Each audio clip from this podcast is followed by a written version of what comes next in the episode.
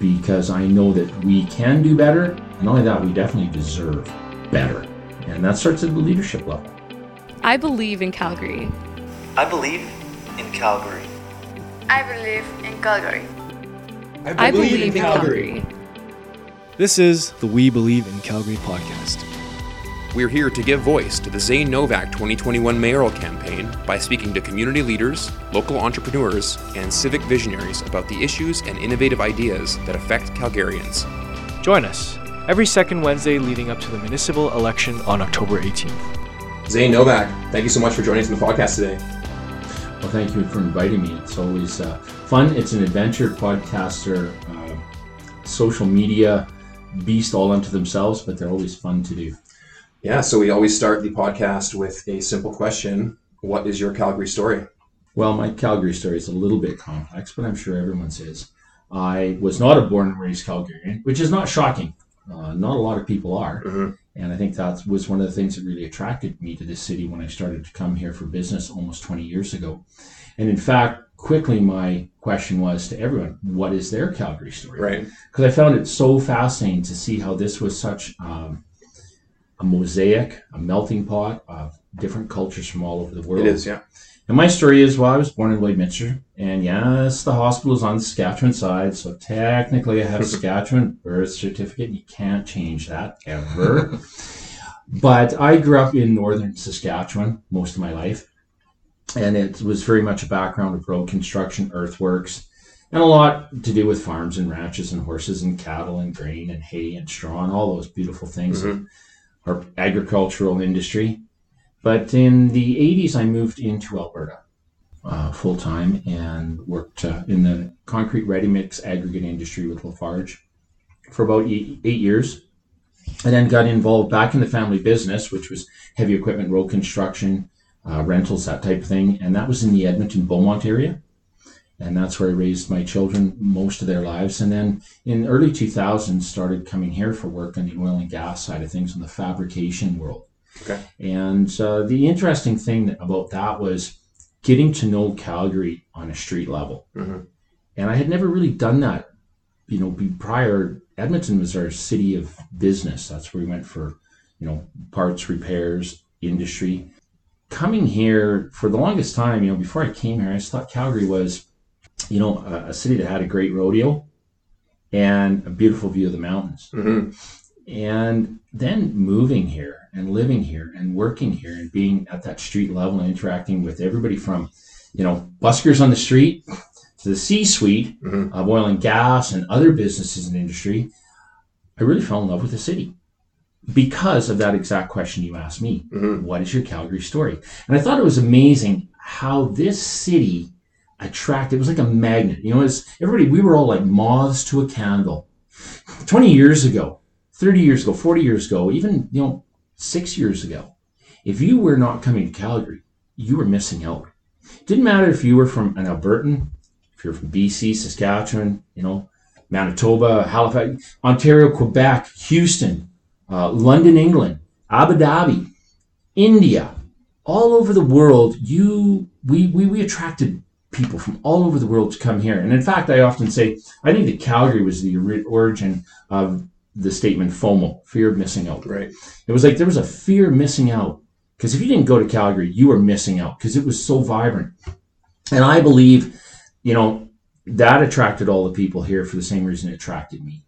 This was a city of opportunity. You could come here and, you know, you didn't have to be an engineer Mhm. in oil and gas or, you know, in that kind of cliched designation of industry. Mhm. But because of the wealth and prosperity and innovation of our oil and gas industry, it created an abundance of wealth, a lot of disposable income.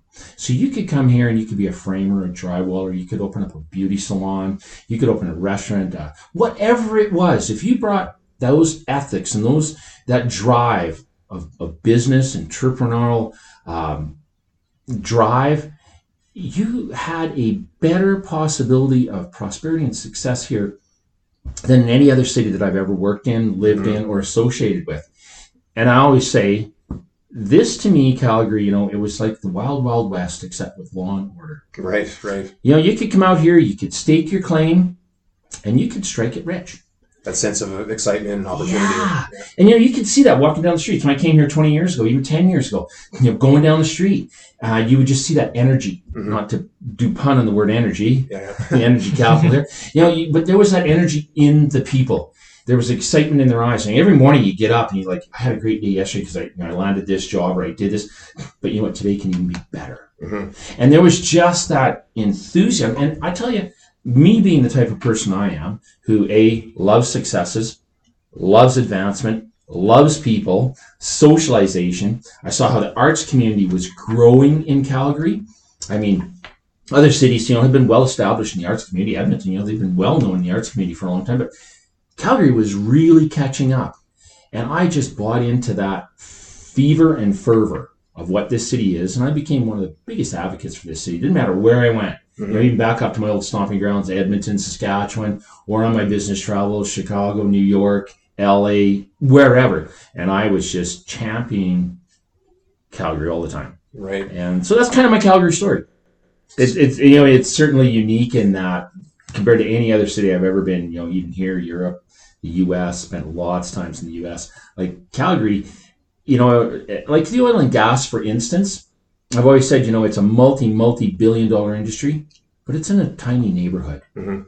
and you will see people socializing who you know everything from general labor in a fabrication shop to CEOs of some of the largest companies uh, in Western Canada, Mhm. and everybody seemed to get along, and there was just that vibrancy and that energy that we were all part of something much bigger, and it was fun to be on that journey.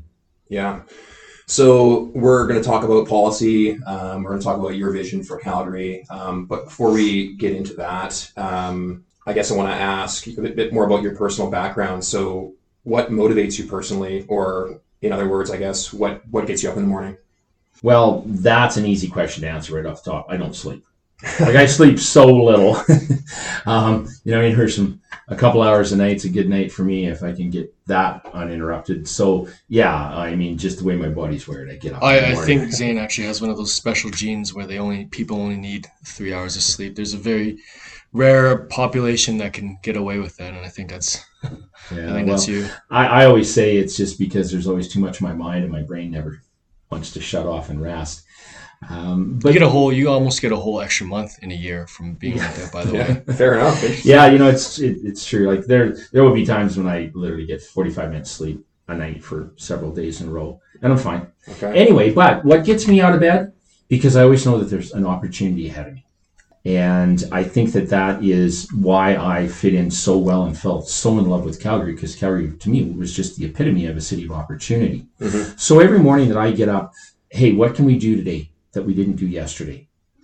And what motivates me now on a political aspect is due to a lot of circumstances out of our individual control as Calgarians, a lot of those opportunities have been snatched from our grasp, whether that's due to economy, whether that's due to politics, Mhm. global agendas, that they have painted us into many, many corners that have made it very frustrating. And for all the reasons I fell in love with Calgary, and I see those taken from us, are the reasons that I've decided to step up and try to change the outcomes because I know that we can do better. And not only that, we definitely deserve better. Mhm. And that starts at the leadership level. Okay.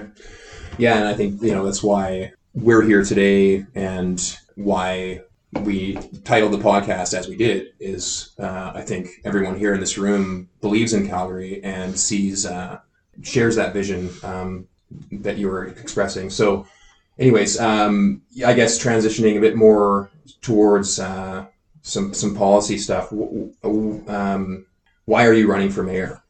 Well, specifically, you know, the things that really drive me to do that are, you know, I kind of touched on, but we don't see that opportunity. I'm going, I, I made tons of friends, tons, tons, tons of friends and from every demographic in this city. And I see so many of my friends unemployed now who are brilliant individuals. I see so many of my friends who own businesses and now there's brown paper on their windows. Mhm. I see our suicide rates at the top end of the scale. I mean, I talk to my friends in the fire department and, and you know, the situations they have to go into and deal with. Mhm. Um, I see all of these things which are 100%, 180 degrees opposite of the reasons I fell in love with this city. Mm, and I can't take it. I don't like it. Through my non-profitable, uh, non-profitable, non-profit endeavors, Mhm. I've been involved in the non-profit uh, at-risk communities uh, extensively in Calgary in the last 15, 18 years. From everything from boots on the ground, serving meals, to uh, board positions, president of boards of nonprofits. And that has led me down the path to have a lot of interaction with our municipal hall, Mhm. whether it's council, the mayor's office, or city administration. And I have become very disappointed in what I see. It is shocking. It uh, we have such a divisive city council right now. We have a, a lack of respect of stakeholders in this city. When I say stakeholders, number one are us as taxpayers. Number two, our other major stakeholders are business, they are the provincial government per se, maybe even the federal government. They're all stakeholders in this city.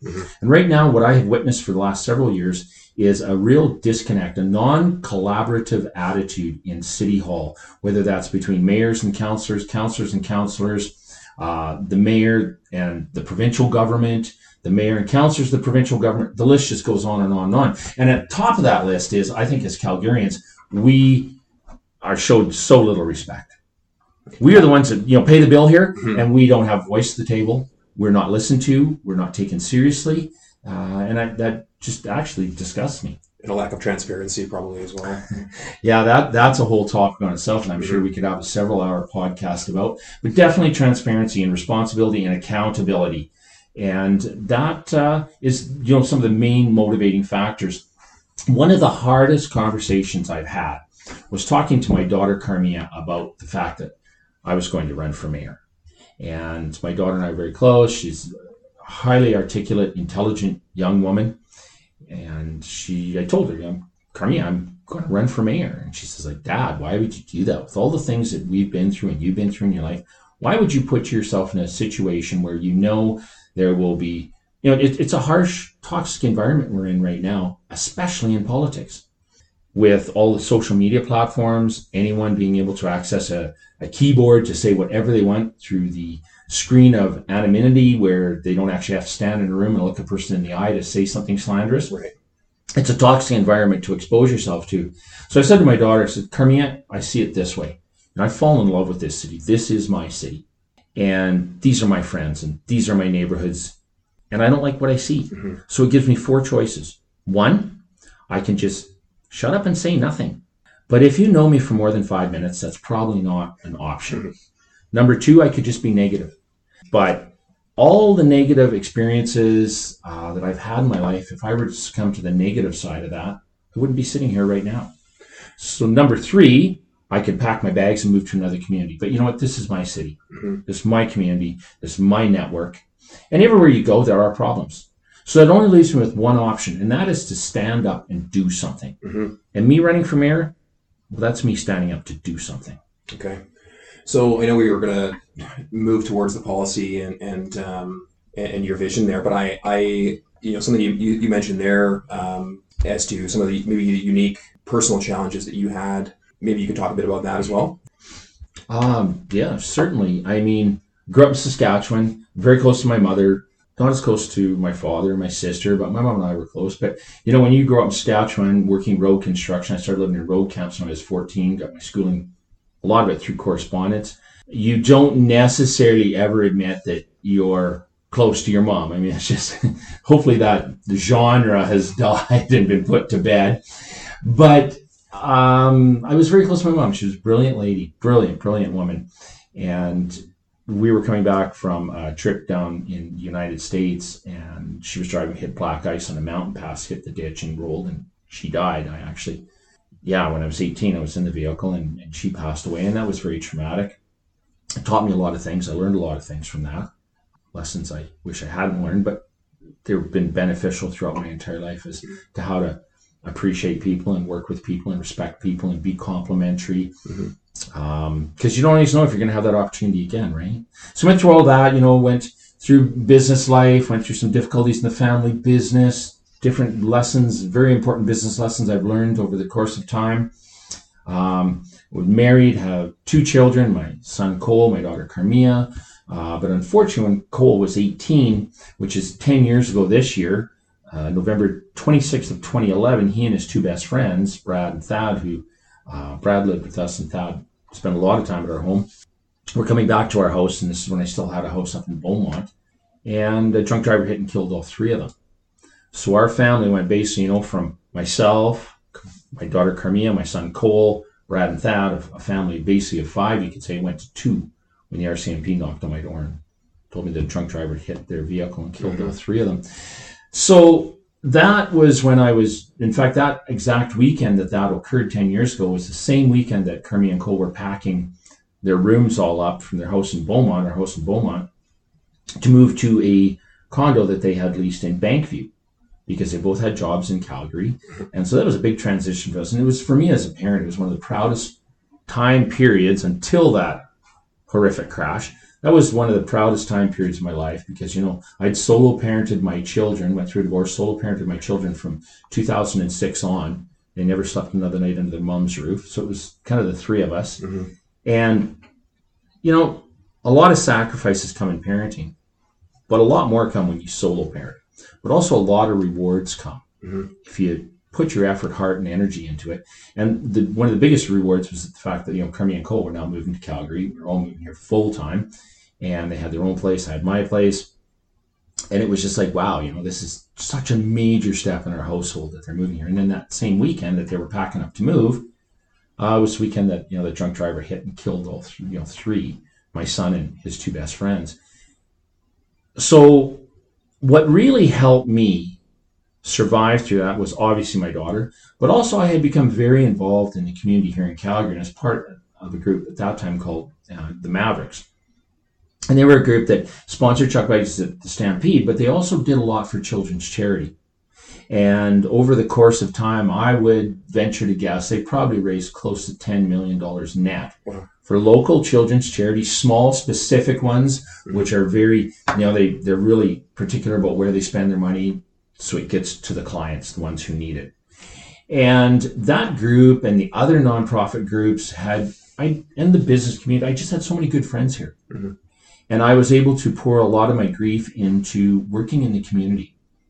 And hopefully, I've always felt that if there is something within my power that's reasonable, that I can do, share, or give that will help the quality of someone else's life, I would do it. And so that has led me over the course of time here in Calgary in the last 18 or 19 years to dedicate about 23,000 volunteer hours into the community. And I have received a lot of reward out of that.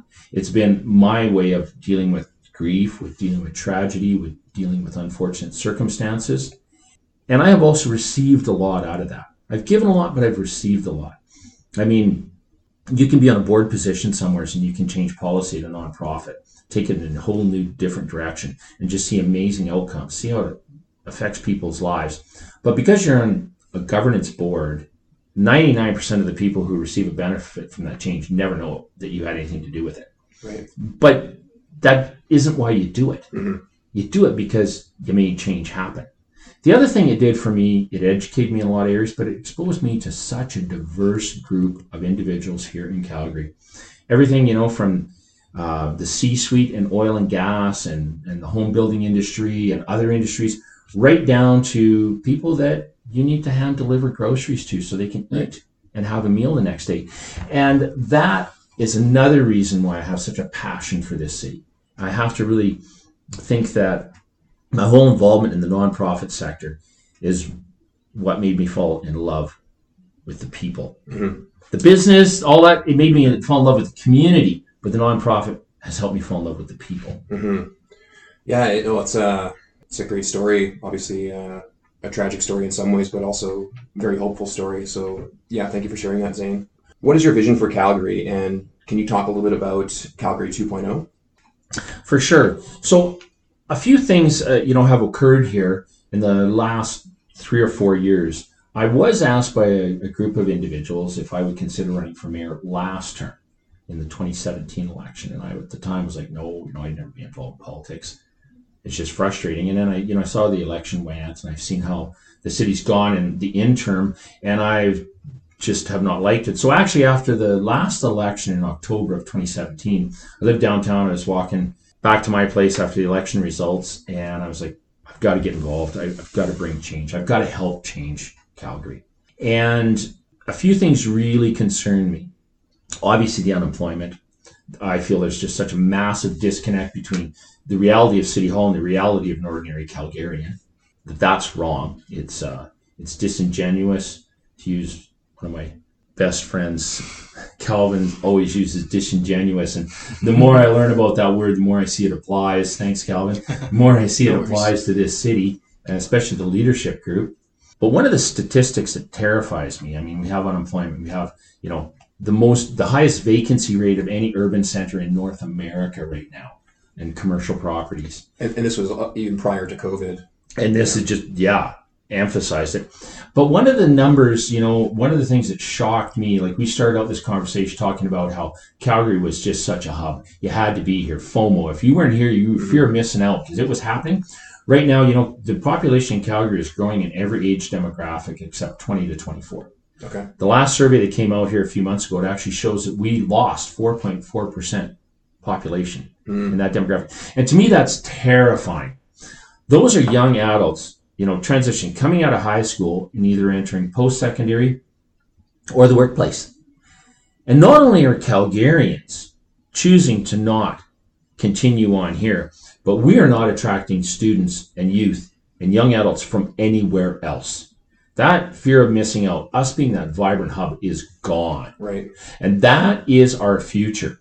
I mean, I only plan on running for mayor eight years, two terms, tops. I think it should be two term limits, but there's another reason for that too. In another eight years, this needs to be handed over to younger generations. We need those young individuals being able to feel that they can be prosperous and successful in this community, in this city. We need them to be building homes, families, businesses. They are our future leaders. My runway is short. And if we pull, we're like a house of cards. You know, the way society is right now, we've really seen this through the pandemic. When you shut one sector down, you affect every sector. Absolutely. Yeah.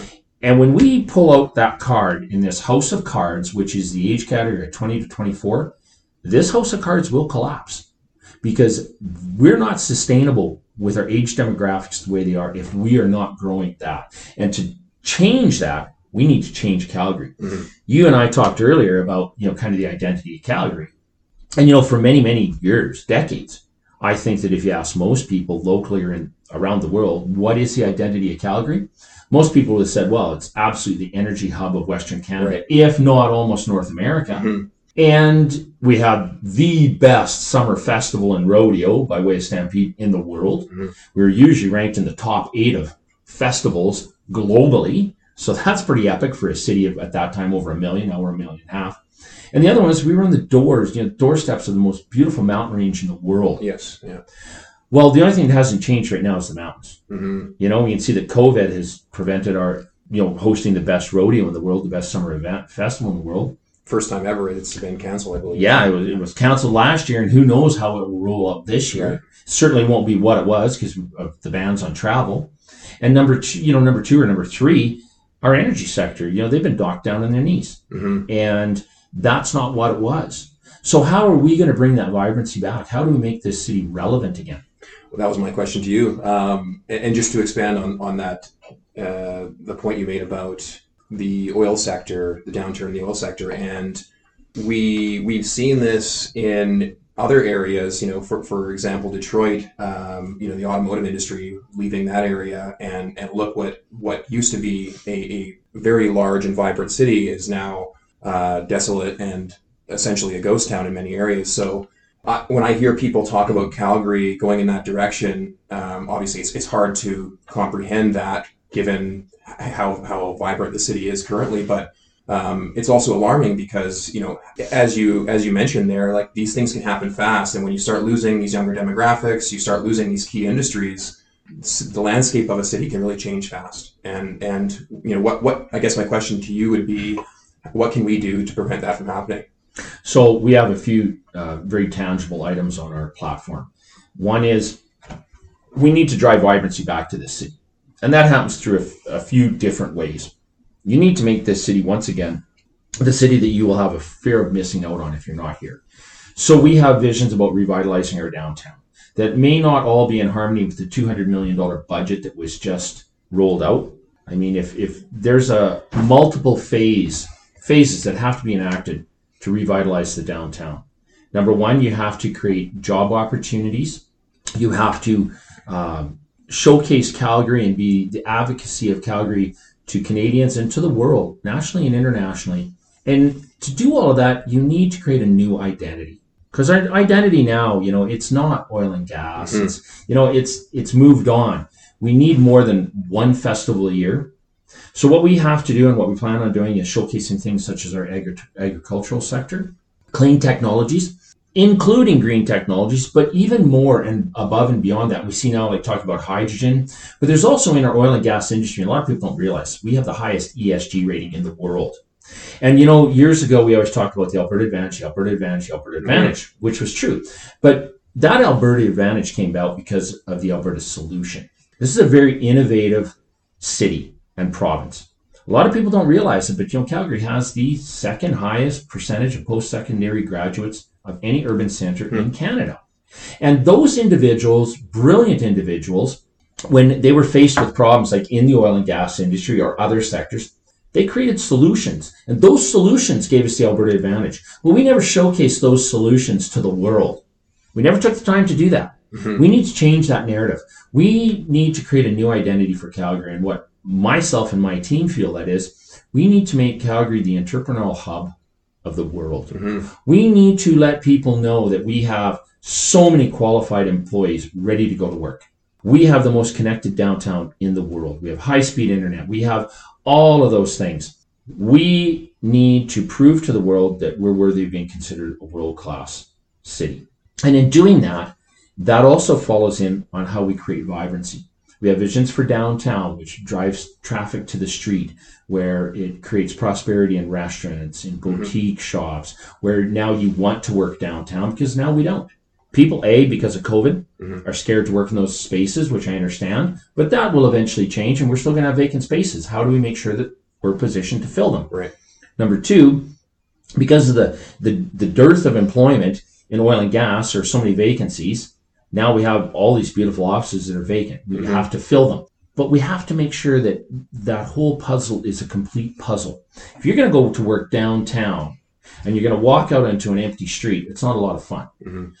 If we can also create the energy and the vibrancy on our street level from, we have visions from 17th Ave right through to the Riverwalk to create um, cultural and entertainment hubs where if you're not there, you're going to have a fear of missing out. One of the things that was cool actually about COVID, if you can say anything was cool about that plague, was the fact I live downtown. I live just a block or so off of 17th Ave, and they pushed all those patios out. They expanded the patios. Mm-hmm. So now you know you can go out for a walk, and on a nice evening, those patios are full of people, and it's like, wow, it's almost like the Red Mile came alive to life again, right? It's like I want to be part of this. All of a sudden, now you're starting to have that fear of missing out. So I think that that was a tiny little lesson that we can roll out in a much grander plan, and that's what we plan on doing.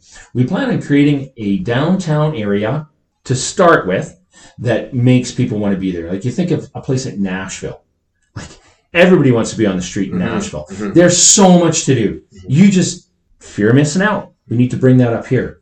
We also then want to work within individual communities. What a lot of people don't realize about Calgary is just how diverse our population is because it was a city of opportunity for so many decades.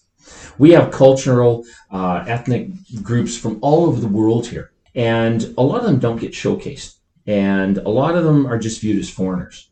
Well, you know, we're pretty much all foreigners here. I mean, my grandparents came from Russia and, and the Ukraine, um, so I'm only second generation.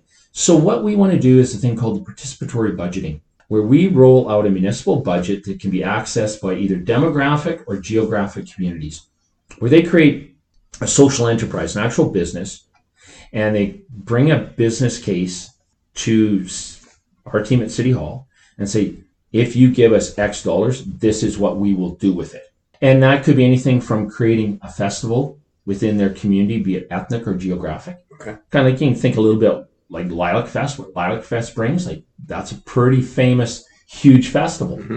Or it could be a cultural center. Like our Chinese uh, community have done just such a spectacular job with Chinatown. right? You can go there for food, you can go there for clothes, you all that. But we have more ethnic communities than just our Chinese community. Mm-hmm. But they've really taken the lead and done a great job of it. But we can learn from that and we can implement in other areas. Take, for instance, our Filipino community. There's 80,000 Filipinos in this city. And they do not have a, a cultural, they don't have a hub, they don't have a hall, they don't have a community hall, they, they don't have anything really. Mhm.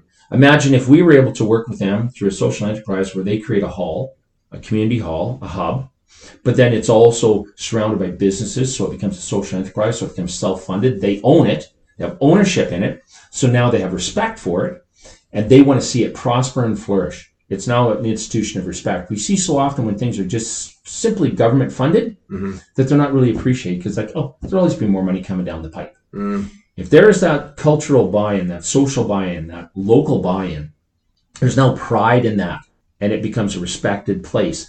But we also want to do it where it could not lead to silos of social or cultural isolation. Mm. Okay. We don't want to create a, a, a hall or a hub or a community for one culture that then they just only go there and don't share with the rest of Calgary. That isn't helping with systemic racism. It's not helping with any of those cultural issues we have. That business case they present us has to also include in there a segment about how they share that with others. So that can be a program that everyone who in, is involved in that uh, participatory budgeting now sets aside specific times of the month to take their showcase their culture, their community to others within that. I would also like to work with the Calgary Board of Education to see if we couldn't dedicate a day a month or a couple of half days a month in every school where different cultures come into the school. Where you're, you're Punjabi, you're Syrian, you're Somali, you're Nigerian, you're Australian, right? Yeah, Russian, um, Filipino, Chinese, whatever. Come in and you pick a topic. You share something with that school, whether it's you know something from your culture, whether it's food, clothing, dance, art, whatever it is. Because I believe that the best way, one of the best ways, to try to overcome racism, and we always hear the word systemic racism, is if you can walk down the street and see someone else, and instead of looking at them and thinking, "Oh, foreigner," you look and go, "Oh, neighbor." Right. And how do you become a neighbor? Well, you have to share information. You have to share culture. You have to share all of that. That melting pot type uh, mentality. Yeah. And you know, I think also we can take that to the degree, and no other city, I, I do not believe, from my knowledge and research, that any other city in Canada and probably North America has done a great job of it. Mhm. I think that we could really lead the way in showcasing all our different cultures here. So let's say you want to come to university here, you want to come to a holiday here. Now all of a sudden you can look at Calgary and you can say, oh, I want to go there no matter what month of the year it is because yeah, we have the rodeo, we know. We have we have Stampede in July. And we have, you know, Lilac Fest in May typically, and et cetera, et cetera. But now all of a sudden you can look at, oh, well, you know, there is uh, a Filipino parade or community event, and it's here, or the, a Punjabi one, or a, a Russian one, or a Polish, or a German, or whatever. And you know, say, hey, well, there's there's like ten festivals in September in this city, not just an Oktoberfest where drink beer at a bar, right? We could showcase it, and we can even roll that in, like we saw Chinook Blast this winter. Well, I think that we could do that in individual communities. Give them the creative opportunity to showcase their communities. And then we can run that, you know, as our narrative and our advocacy to Canada and to the world and attract that vibrancy, attract people here once again and mm-hmm. show that it's more than just a rodeo. Nothing against Stampede, but we need to do more than that. We have built our entertainment sector up to the point where it can handle 1.3 million guests at Stampede.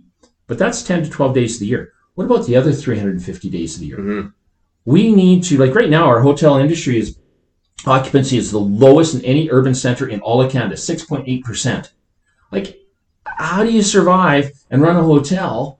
That's our biggest tax base, pretty much. Hotels pay them. I know some hotels pay $120,000 a month just in city property tax, Wow. and they have an occupancy of 6.8%. That's not sustain- like that isn't even close to sustainable. Mhm. This is we need to be creative. The Alberta solution creates the Alberta advantage.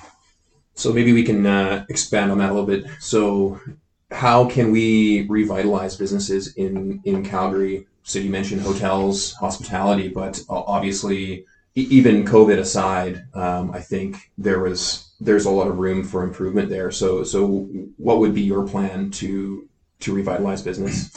One of the main things we have to look at is regulation.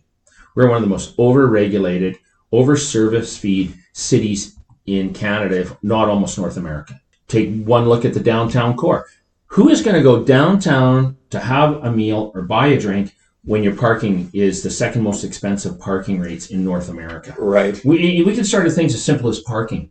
We need to look at the whole regulation. I mean, it's a known fact, it's a proven fact that you can take a piece of raw land within the city limits of Edmonton and Calgary, and you can develop that piece of land in Edmonton in a fraction of the time and with a significant cost savings as Calgary. Right. I mean, I've talked to some of my friends in the, in the restaurant industry, and I mean, you can still open a small venue in Edmonton, 20 seat venue with specialty cocktails and finger foods with probably a bank cash flow of about 350,000. In Calgary, you know, all the different regulations that they have to conform to the seating size, et cetera, et cetera, et cetera, the menu, everything.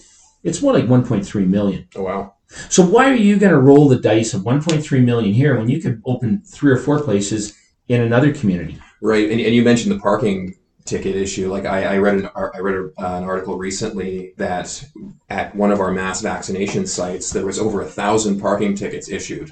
And, Fif- and- 1500. yeah, and, and uh, obviously there was uh, the the frustration was that you know this was the, the message was to people who were going out there to get a vaccine was that the parking would be would be taken care of. There was no signage to indicate, and And I mean, that's just classic. That is classic how we do this in Calgary. You know, we open up a vaccination site, an immunization site, which we're encouraging everyone to go to under threats of our businesses closed and everything else if we don't.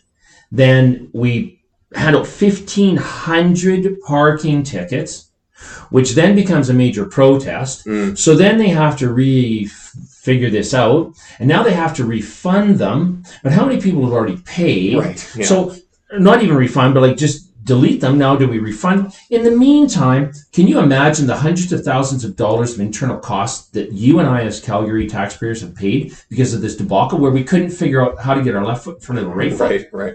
This just happens time and time and time again. And this is indicative of our whole permitting, regulation, zoning uh, stance in this entire city. You know, our our current mayor, who is not running again, so I don't want to continue to slag on him. But the fact of the matter is, you know, for years we've all heard the narrative, oh, you know, our taxes are actually so low in Calgary. They're so low in Calgary. They're so low in Calgary.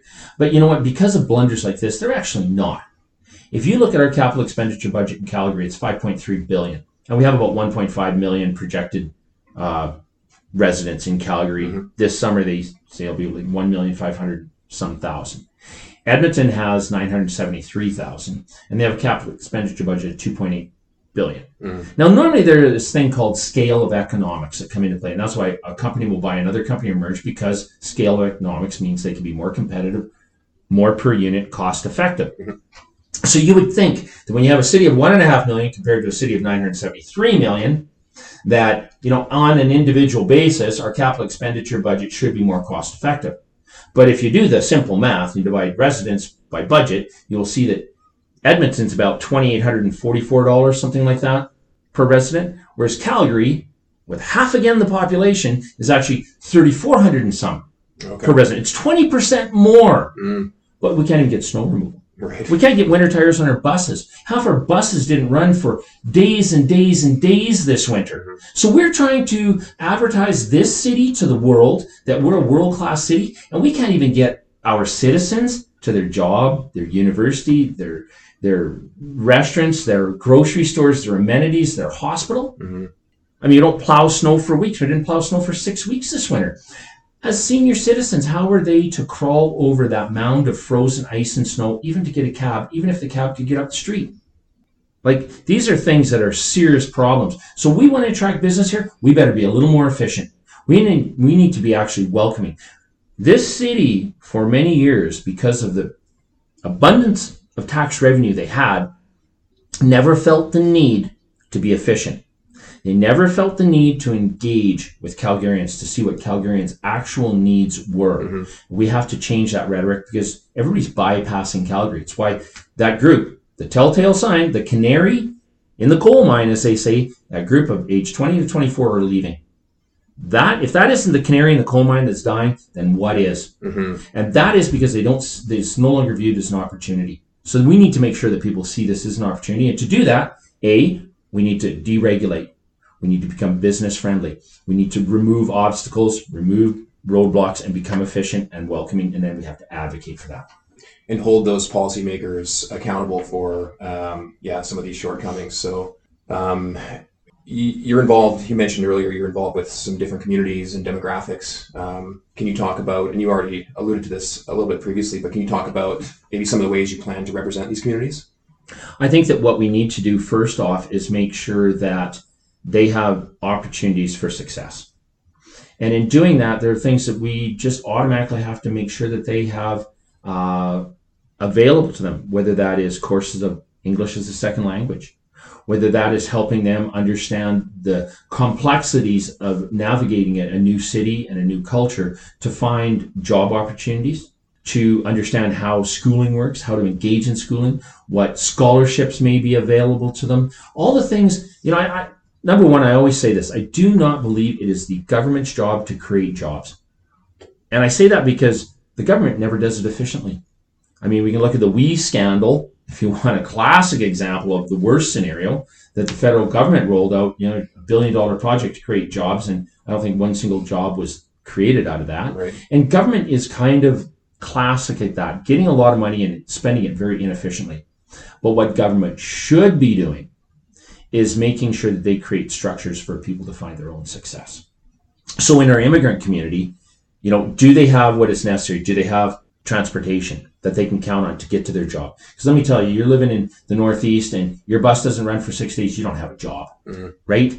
Going to university, how do they navigate the complexities of that? So many of our immigrants that come here and having worked in the oil and gas industry on the fabrication side, the design engineering side, so many people I have talked to come here driving a cab and Calgary is, you know, not their home of origin and mm-hmm. through conversations, everything say, what'd you do at home? Like, oh, well, I was an engineer. Right. Oh, I was a doctor.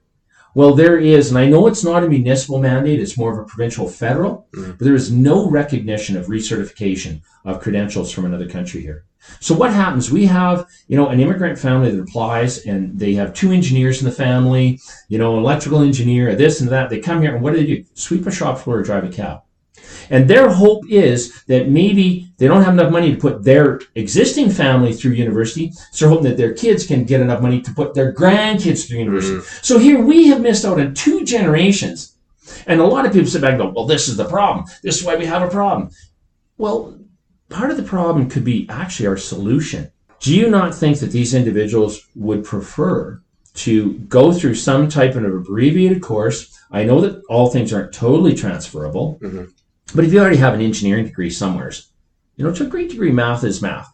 Why would you have to come back and do another three, four, five years to mm, re-educate? Yeah. They don't have the time, they don't have the money, they don't have the ability.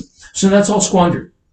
If we could somehow find that and maybe put that into a 12-month subsidized program, right. now all of a sudden they are making exponentially more money. Their kids are now going to university, and we are now their home city because this is now they've got their they came here for opportunity and we haven't recognized their certifications. We haven't taken advantage of what they can bring to this community. Well that all translates into wealth. That all translates into success prosperity and happiness for the entire entire city mm-hmm. not just that family. Yeah absolutely and and we want to incentivize people to come here and it's you know and, and that's my impression as well that that lack of recertification um, procedure really disincentivizes people. So certainly does. And then everybody else, the armchair critics can sit back and say, well, look, they're here and they're just living off social services. Well, sometimes they don't have an option because we've taken all those options away. Once again, this comes back to having Calgary as a city of bridges and opportunities rather than roadblocks and obstacles. Mm-hmm. We talk a little bit about the current uh, mayor and and um, maybe some of the, the shortcomings uh, in, in policy there maybe we can talk a little bit about some of what you would view as some of the positive things that may have been done uh, in, in, this previous administration. Well, I think that you know it's pretty interesting when uh, uh, Naheed Nenshi was first elected. Um, a his campaign was was was pretty brilliant. It's pretty interesting. He engaged a whole new demographic of voters become interested in politics and interested in the city. I think that was fantastic. I think it was pretty cool. You know, we had a mayor that wasn't just what we always typically assumed a mayor to be. We had a, a mayor of uh, a different racial background, uh, different religious background. I think it positioned us well on the global stage to be recognized as the leading city that we are in many ways. And I think there were a lot of creative things that, uh, you know, Mayor uh, did initially that brought positive attention to Calgary. And, you know, I'll always, you know, think I'll, I'll appreciate that. Mm-hmm. I think that lately we've, he's either lost that energy. I think that we have a leadership that's really lost direction. Mhm. And now what I see, sadly, is what I used to see. Now I see when there are problems, rather than us having a leadership group in City Hall that says, okay, well, this is an obstacle. Here's how we're going to lead through it. I see now more a leadership that group goes, well, here's an obstacle, and it's because of the provincial government's fault. It's because of the oil and gas industry. It's because of the pandemic. It's because of the federal government. It's always seems lately to instead of leading, it's uh, pointing fingers or passing the responsibility of our problems onto someone else. Mm. And that is not true of what we are as Calgarians or Albertans. We are the type of people who are industrious, resourceful, and no matter what the obstacle is, we typically, you know, heads down, we get we figure our way through it. We fight through it. And I think that, you know, a little bit of that even goes I know it's a bit more provincial, but you look what we've ever received in this province for transfer payments. Zero. Only province in Canada that's received zero transfer payments through Confederation. But we've paid out 661 billion. Well, that's because we are the individuals who just buckle down and get the job done. And I don't see that our city hall is doing that. I think that there was a point in time, like during the flood and that, uh, when our mayor was really good at showcasing Alberta, uh, pardon me, showcasing Calgary to Alberta and to the world about how we overcame that huge adversity, united together, grew together, moved together, and pulled off like the stampede, which no one in the world believed we could do, and we did an epic job of it. So I think that you know he did some great things there, but I do not see that desire of leadership anymore. Okay. Great. So we like to end the podcast with a question, and you've already talked about this a little bit, um, but one of your taglines with the campaign is "I believe in Calgary." So why do you believe in Calgary? Well, it's because of the people, absolutely. And a friend of mine, and she is an expert in branding and all that. And she had a friend of hers who flew in a couple of years ago. He was this kind of crowd. She hangs out, and he was on a layover, like literally in between jobs in Hong Kong. Had a few days off, jumped the plane, came to Calgary to say hi. So she toured him all over the city. And at the end of it, she says to him, like, so what do you think of Calgary? He goes, well, having traveled the entire world, I'm not really sold on your architecture. He goes, but I will say this these are the nicest people in the world. And I think that that really sums us up. We have some of the most beautiful, intelligent, articulate, innovative people in the world. And that's why I believe in Calgary. It's because I believe in Calgarians. And I believe that though we're facing such adversity right now, with the right leadership, we will rise above this. And I don't want to, you know, make Calgary what it was because it will never be what it was. But I think we can actually, with new technologies, new industries, we can make it better than it ever was. And in fact, we have to because as Calgarians, we deserve that. Zane Novak, thanks again for joining us on the podcast today. Thanks for having me.